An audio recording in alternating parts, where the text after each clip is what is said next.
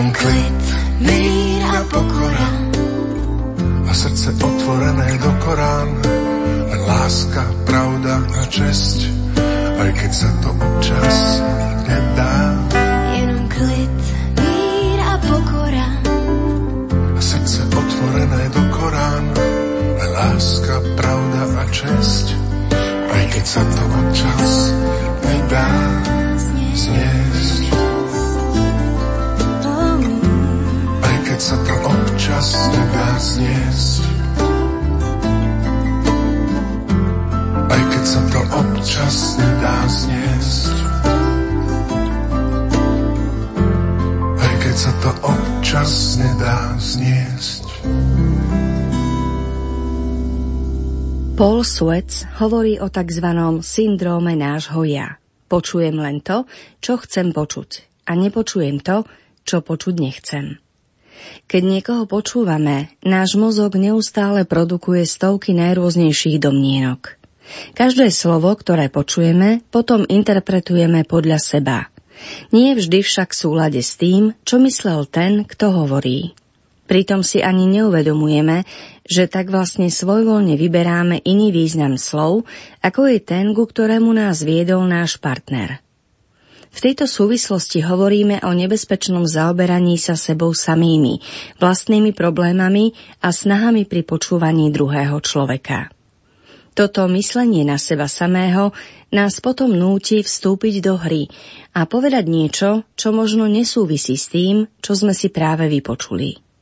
Je to najmä vo chvíľach ticha, ktoré sa tak snažíme skrátiť. Takýmto spôsobom môžeme pochopiť mnoho našich zlozvykov, napríklad rozprávanie o vlastnom zážitku v podobnej situácii, poskytnutie rady, o ktorú partner nestojí, vyriešenie problému za partnera, položenie otázky vo chvíli, keď to nie je na mieste a podobne. Príklad. Uprostred rozhovoru zrazu počujeme, ako doteraz počúvajúci vstupuje do hry a hovorí Keby som bol ja na tvojom mieste, tak by som... Tri bodky. Najväčšou prekážkou našej sociálnej komunikácie je naša vrodená tendencia neustále hodnotiť a súdiť, vyjadrovať sa ku všetkému, buď súhlasne alebo nesúhlasne. Pritom hodnotíme na základe našich vlastných meradiel a v rámci nášho vlastného poňatia. Namyslene sa domnievame, že to, ako situáciu vidíme my, je jedine správne. Dôsledkom toho potom je, že sa nechápeme a že si nerozumieme. Môžeme poukázať aj na inú príčinu neporozumenia. Na úzkosť, ktorú prežívame, keď si uvedomujeme, že budeme musieť niečo povedať, keď partner prestane hovoriť. V duchu si kladieme otázky typu čo mu na to poviem, aby to nevyzeralo hlúpo? Čo mám povedať, aby som sa nezhodil? Ako mám na to reagovať? V pozadí našej malej výdrže počúvať je však možné zistiť ešte inú príčinu. V tejto súvislosti hovoríme o nepomere medzi kapacitou nášho počúvania a kapacitou nášho mozgu. Môžeme prijať oveľa väčšie množstvo informácií, keď počas daného času čítame knihu, ako keď niekoho počúvame. Pritom máme nepomerne väčšiu kapacitu mozgu. Využívame ju a pri počúvaní myslíme na všetko možné. Naše vlastné myšlienky nás odvádzajú od pozorného počúvania toho, čo nám partner hovorí.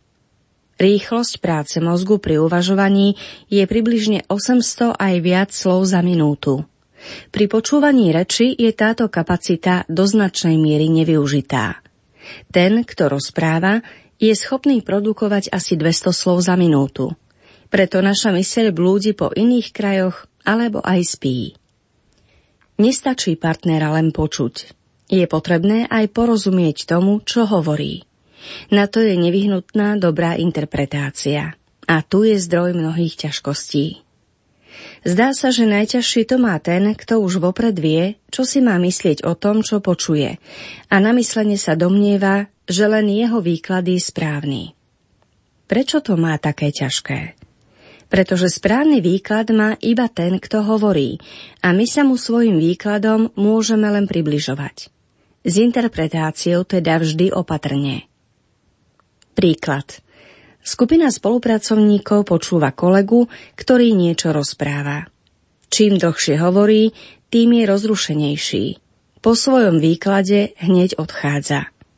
V skupinke sa preberá celý rad domnienok na vysvetlenie toho vzrušenia. Nakoniec sa dozvedajú, že všetky ich odhady boli falošné. Kolega cestoval a sklzom prednášok sa dostal do časového stresu.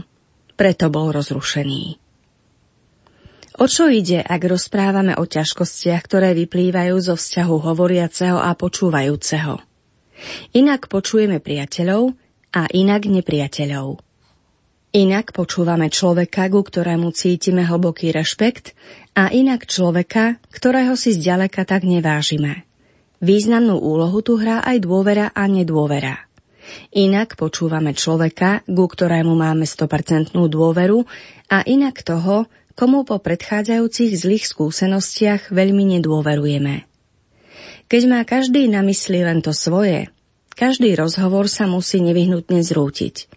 Ak druhého berieme ako predmet a nie ako živú bytosť, znemožňuje nám to lepšiemu porozumieť.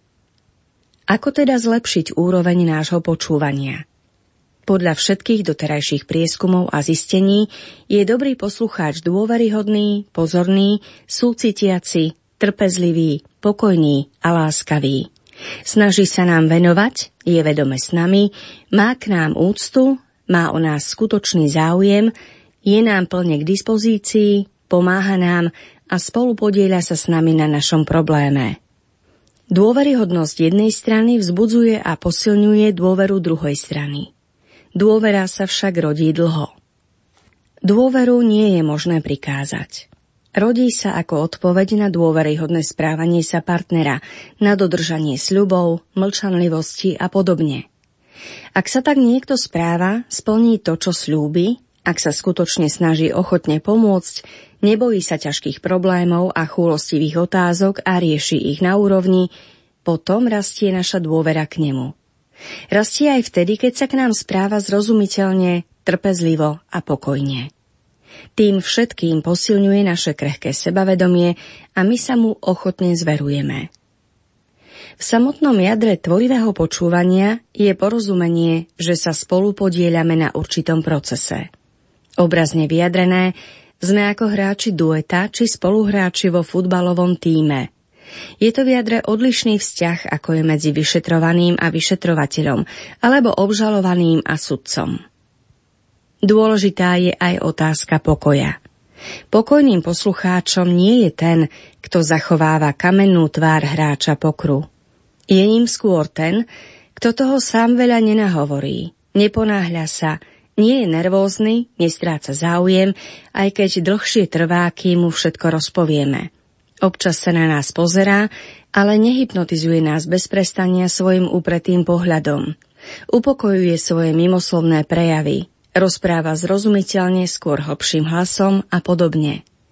Upokojuje nás tým, že má pravé slovo v pravý čas a že ho povie, aj keď tým na seba berie určité riziko.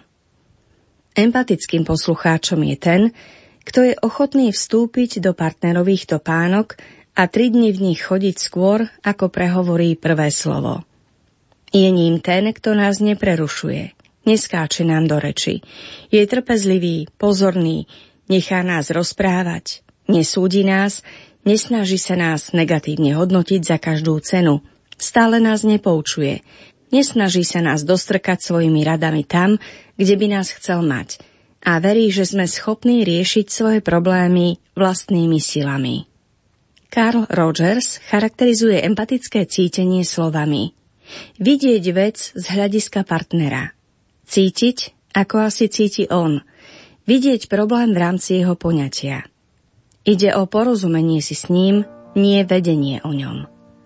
Empatický poslucháč nelípne na svojich vlastných predsudkoch a úsudkoch, dojmoch a súdoch, ale je ochotný to všetko zmeniť. Nechej všeho víc stůl na pár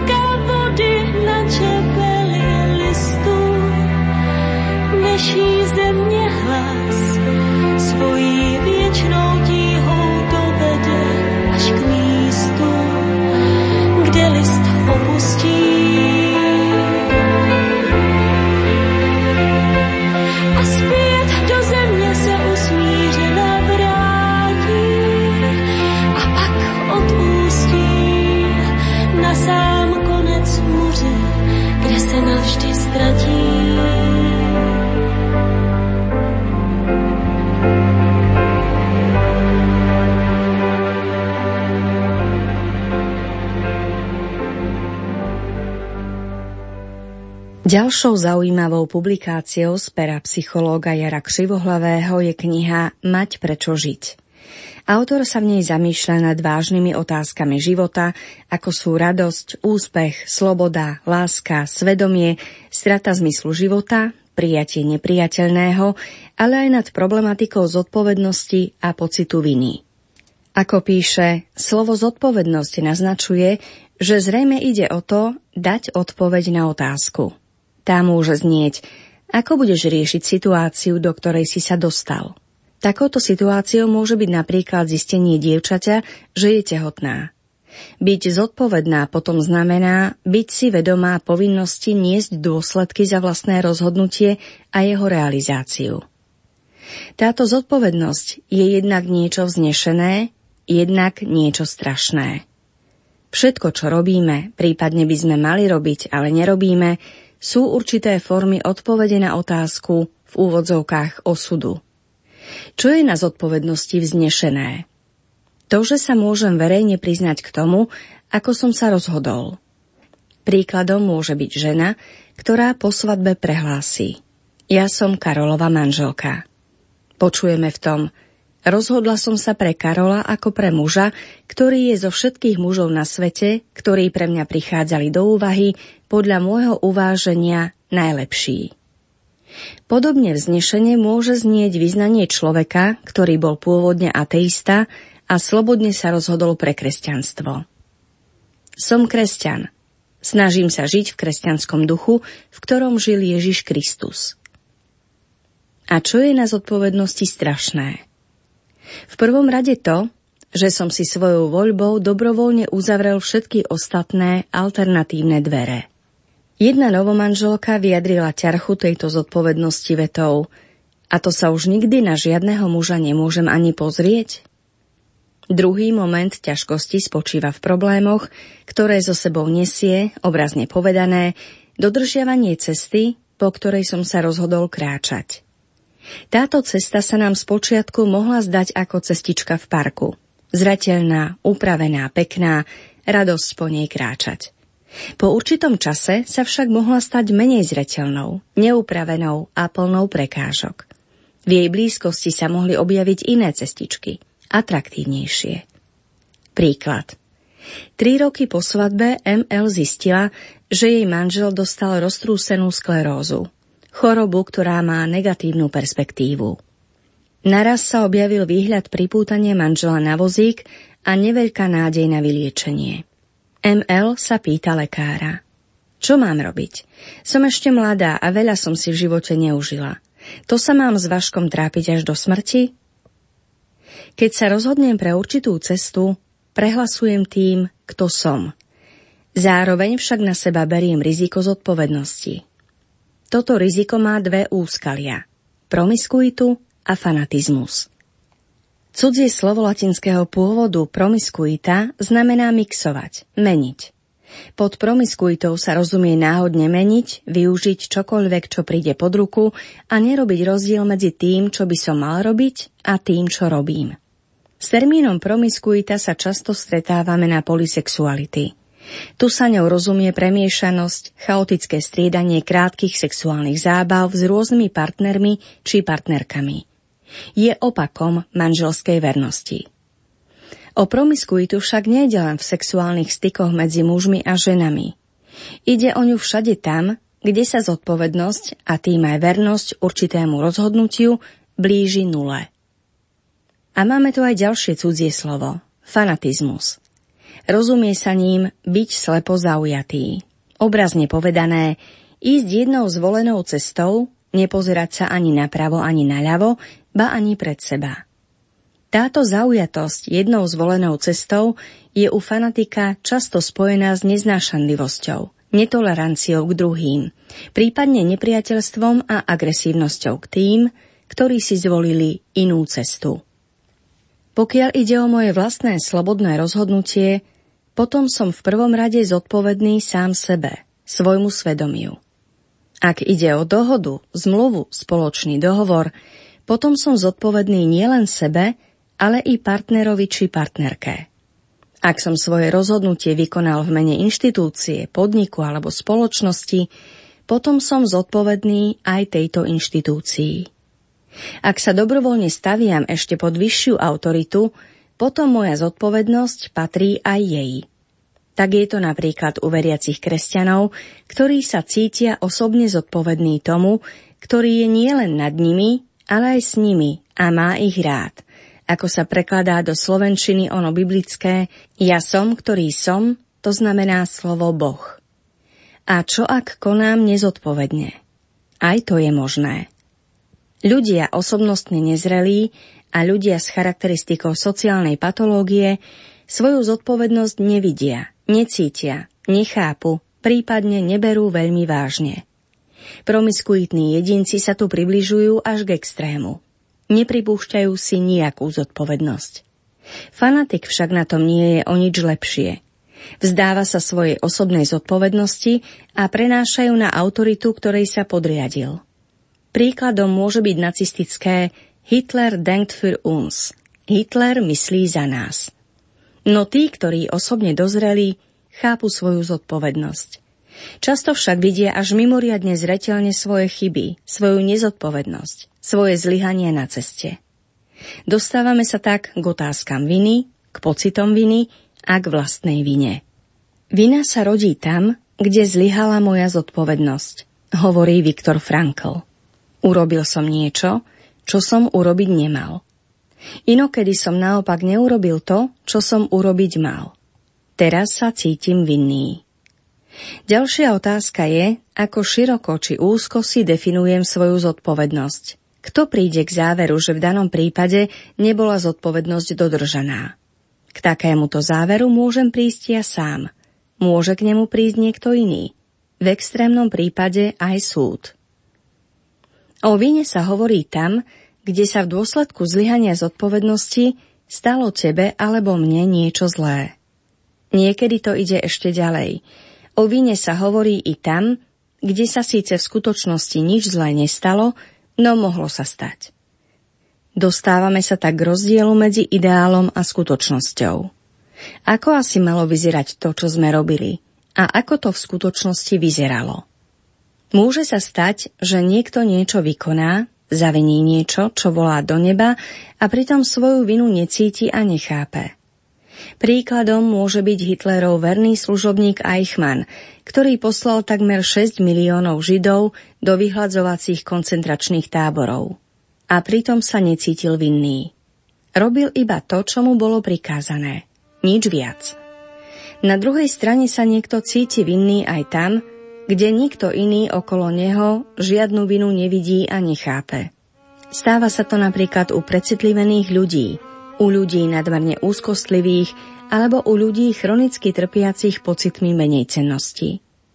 Je dobré uvedomiť si, že tam, kde je môj rebríček hodnôt odlišný od tvojho, nemusím chápať tvoj pocit viny a ty ho napriek tomu môžeš mať. Pritom z vyššieho hľadiska môže byť tvoj pocit viny na mieste. Môže sa však stať aj to, že sa niekto trápi a trápi, no všetkým ľuďom okolo neho sa môže zdať, že jeho sebaobviňovanie nie je na mieste.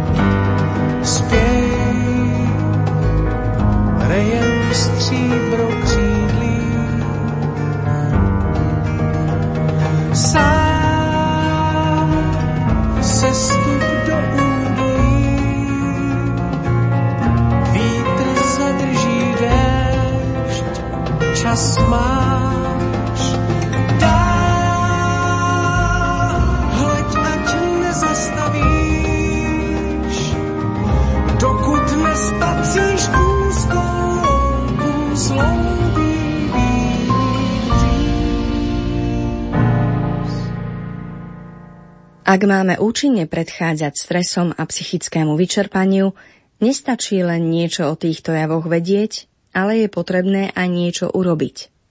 Chceme sa tu zmieniť o tom, čo robiť, aby k stresu a psychickému vyhoreniu nedochádzalo. Ak to tak nemá byť pri práci, je potrebné čo najpresnejšie si ujasniť, čo sa od koho očakáva, čo má kto robiť, čo je koho povinnosťou a čo je právom jednotlivých ľudí na oddelení. Teda čo sa od koho vyžaduje a kto čo môže. Čím presnejšie a úplnejšie je to zadefinované medzi vedením a zamestnancami, tým väčšia je nádej, že nebude dochádzať k stresom a javom typu psychického vyhorenia. Bod číslo 2. Pracovné úlohy stanoviť s ohľadom na možnosti realizácie tak, aby nedochádzalo k nerovnováhe medzi záťažou a možnosťami daného pracoviska či pracovníka. Ide tu v prvom rade o realizáciu požiadavky primeranosti nárokov požadovanej práce s ohľadom na kompetencie i možnosti daného pracovníka. Ak je vo vzťahu k možnostiam realizácie nadmerná záťaž, potom nie je div, že pri preťažovaní ľudí dochádza k stresu, distresu a vyhoreniu. Bodom číslo 3 je dôsledná spätná väzba. Nestačí len presne stanoviť, kto má čo vykonávať. Je potrebné aj priebežne kontrolovať, či sa zadané úlohy splnili a to tak, ako sa očakávalo. Bodom číslo 4 je flexibilita. Po slovensky sa tento termín prekladá ako pružnosť, poddajnosť, ohybnosť, meniteľnosť. Ide o opak rigidity, čo znamená strnulosť, nemennosť a neohybná tvrdosť. Je to práve táto rigidita, ktorá odrádza, berie nadšenie a znižuje pracovnú motiváciu. Flexibilita by sa mala prejaviť už pri rozmiestňovaní pracovníkov. Tu by nemalo platiť človek ako človek, ako to platí do určitej miery medzi skrutkami, jedna skrutka ako druhá. Pri rozmiestňovaní ľudí by sa malo dbať na ich špecifickosť. Flexibilita by sa mala prejaviť aj pri rešpektovaní špecifických potrieb ľudí. Každý z nás má totiž rôzne potreby a každý deň sa tieto potreby menia. Flexibilita by sa mala prejaviť aj v pracovných postupoch, napríklad tak, že tam, kde to z technologických dôvodov nie je úplne nutné, by pracovníci mali možnosť robiť to, čo robiť majú podľa vlastného uváženia. S flexibilitou sa stretávame aj tam, kde je umožnená rotácia pracovníkov v rámci firmy, i tam, kde je možné niekoho preložiť na inú prácu, keď im hrozí vyhorenie. Flexibilita sa bežne prejavuje v ochote počúvať a v schopnosti zmeniť niečo na základe požiadaviek podriadených, aby bola miera ich spokojnosti čo najvyššia. A napokon tu máme ďalší bod – uznanie. Ukazuje sa, že miera spokojnosti s prácou je do značnej miery priamo úmerná uznaniu, ktoré sa dostane tomu, kto pracuje. Preto je potrebné dôsledne dbať na vyjadrovanie primeraného uznania všetkými možnými prostriedkami. A to nie len peniazmi, ale aj slovným vyjadrením, zvláštnymi odmenami, pracovným postupom a prejavmi uznania. Týmito slovami z knihy Horieť, ale nevyhorieť, milí priatelia, uzatvárame dnešnú literárnu kaviareň, ktorá bola tak trochu aj malým vzdelávacím seminárom z oblasti psychológie a medziludských vzťahov. Za pozornosť vám ďakujú a požehnané adventné dni želajú technik Matúš Brila, hudobná redaktorka Diana Rauchová a autorka relácie a moderátorka Danka Jacečková. krvi